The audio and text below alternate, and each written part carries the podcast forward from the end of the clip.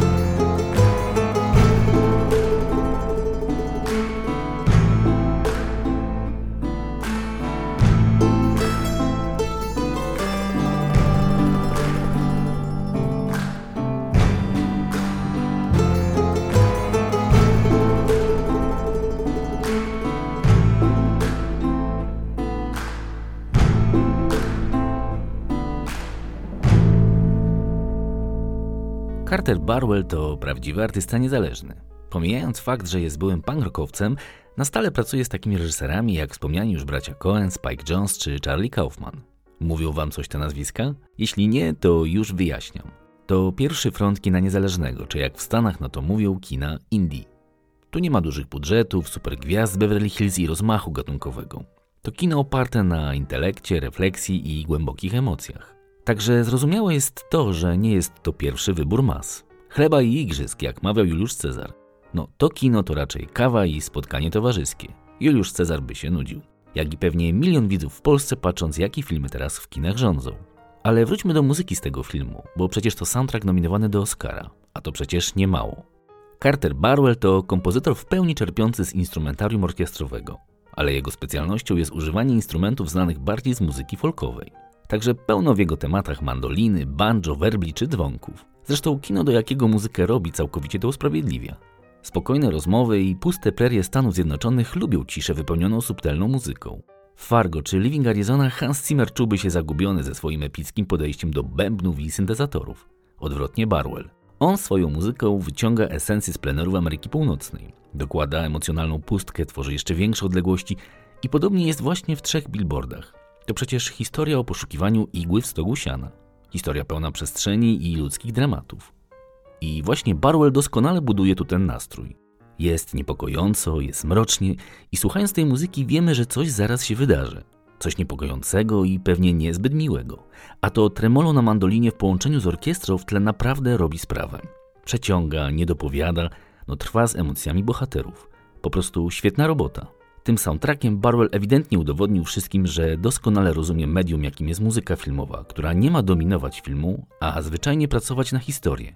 Nie wiem jak wy, ale ja zwyczajnie lubię, kiedy ktoś tak świadomie bawi się formą. A Carter Barwell jest jej mistrzem. Żeby tylko wspomnieć, że tak samo dobrze jak w filmie czuje się grając swoją muzykę na ulicznych performansach, komponując do teatru, baletu czy nawet opery. Także tak, multiinstrumentalista, który jest absolutnym mistrzem w swoim fachu. Ale pewnie niewielu o nim w Polsce wie.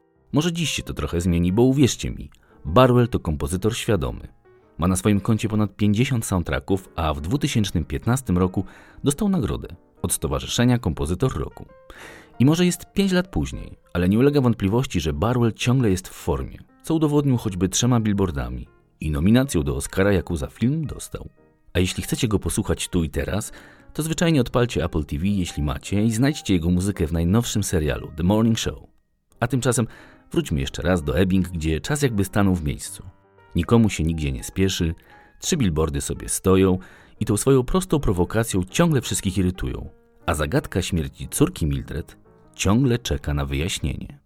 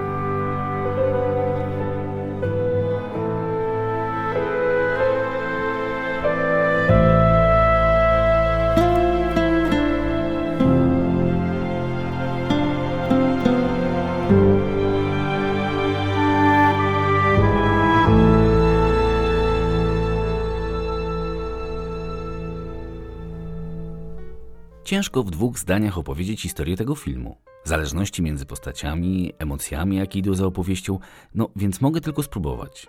Dla mnie trzy billboardy za Ebbing, Missouri to taki współczesny western, który sam stawia swój gatunek w nawias. Bo zamiast walki dobra ze złem w otoczeniu prerii i konnych pościgów, reżyser i autor scenariusza Martin McDonough tworzy pojedynek na charaktery. I z jednej strony mamy Mildred, wkurzoną matkę, która straciła swoją ukochaną córkę, a z drugiej strony Amerykę. Tak, całą Amerykę i co tam się w niej mieści, czyli arogancję, przekonanie o swojej wielkości, brak wykształcenia i ten potworny system, który góruje nad jednostką. I tak Mildred, jak w klasycznym westernie pewnego dnia mówi stop i stawia się temu wszystkiemu. Sama jedna wyzywa na pojedynek system sprawiedliwości do walki. Ale nie jest to film prawniczy, o nie. Mildred to dziewczyna ze środkowych Stanów i jej orężem nie jest prawo. Ona postanawia rzeczywiście walczyć na pięści, a znajduje do tego dosyć nietypowy sposób. W Webbing, miejscowości, w której mieszka od lat, stoją trzy wielkie billboardy, których nikt od dawna nie używa. I tak, Mildred zbiera z trudem potrzebną kwotę i wynajmuje ich powierzchnię. Na nich oskarża lokalnego szeryfa o brak kompetencji i kompletne zaniedbanie. A Mildred ma o co walczyć, ponieważ Mildred to matka, która straciła swoją ukochaną córkę. Ktoś ją zgwałcił i zamordował i od lat Nikt, po prostu nikt nie zrobił nic w tej sprawie. Odwołania, wizyty na posterunku, rozmowy z policją, nikt o to nie dba. Nikomu się nic nie chce. Zatem nie zostaje już nic innego jak tylko prowokacja. I tak historia się zaczyna. A że jest to trochę czarna komedia, trochę dramat, a trochę kino autorskie, no wszystko się tu może zdarzyć. Ale to, co czyni ten film wyjątkowym, to kreacje aktorskie i role specjalnie napisane dla dwójki aktorów, których pracę również doceniła Akademia, przyznając im Oscary za ten film.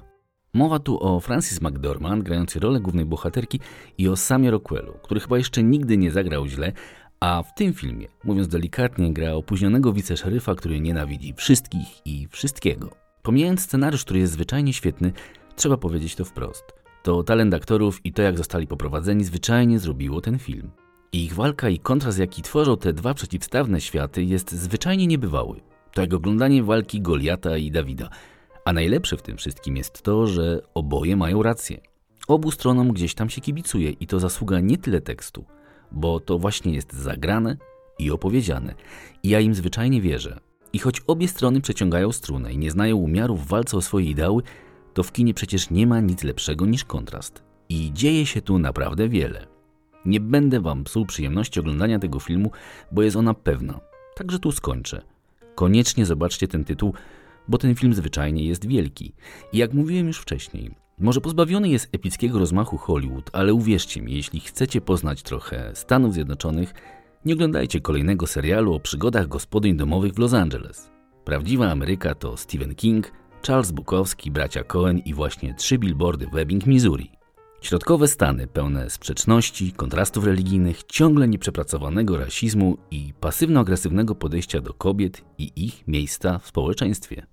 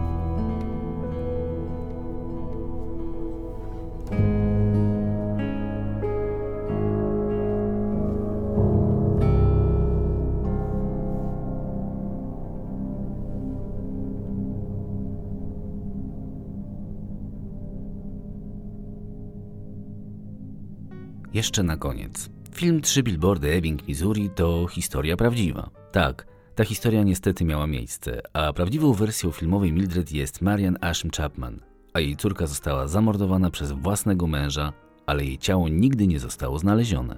Córka Marian zniknęła w 2003 roku, a jej mąż opowiadał wszystkim, że uciekła z innym mężczyzną, no ale wszyscy wiedzieli, że to nie jest prawda. I nikt z tym nic nie zrobił. Nikt. Policja, system federalny, no nikt zgłoszenia zaginięcia nie przynosiły skutku i jedyne co zostało to billboardy, którymi Marian samodzielnie postanowiła szukać córki. Lubię wozić ze sobą łopaty w bagażniku. Trzymam ją tu przez te wszystkie lata na wypadek, gdybym musiała odkopać Angie. Naprawdę nie mogę doczekać się wiosny, bo zimą ziemia jest tak zamarznięta, że nie można nawet wbić w nią łopaty. Nie mogę się poddać i jeśli oznacza to chwycenie za łopaty i dokopanie się do Chin, zamierzam szukać Angie. Powiedziała Marianne Asher Chapman w dokumencie BBC. I to jest naprawdę przejmujące. I właśnie po to istnieje kino, żeby nam przypominać o tym, co ważne. Niewybuchające roboty czy śmieszni goście w maskach i pelerynach. To nie jest kino, tylko tematyczny park rozrywki. Prawdziwe kino jest pełne sprzeczności, emocji i prawdy. I trzy billboardy dają szansę na jej poszukiwanie, bo dają szansę na utożsamienie się z jedną ze stron konfliktu. Bo z jednej strony mamy samotną matkę, walczącą jak lwica metodami poza prawem, wręcz powiedziałbym terrorystycznymi atakami. Ale z drugiej strony mamy przecież policyjny system, prawo, państwo, które działa jak musi, ociężale, bez kontaktu z jednostką, ma wszystko i wszystkich gdzieś, no ale, ale jest dla nas, ma nam służyć. Jest po to, żebyśmy czuli się bezpieczni.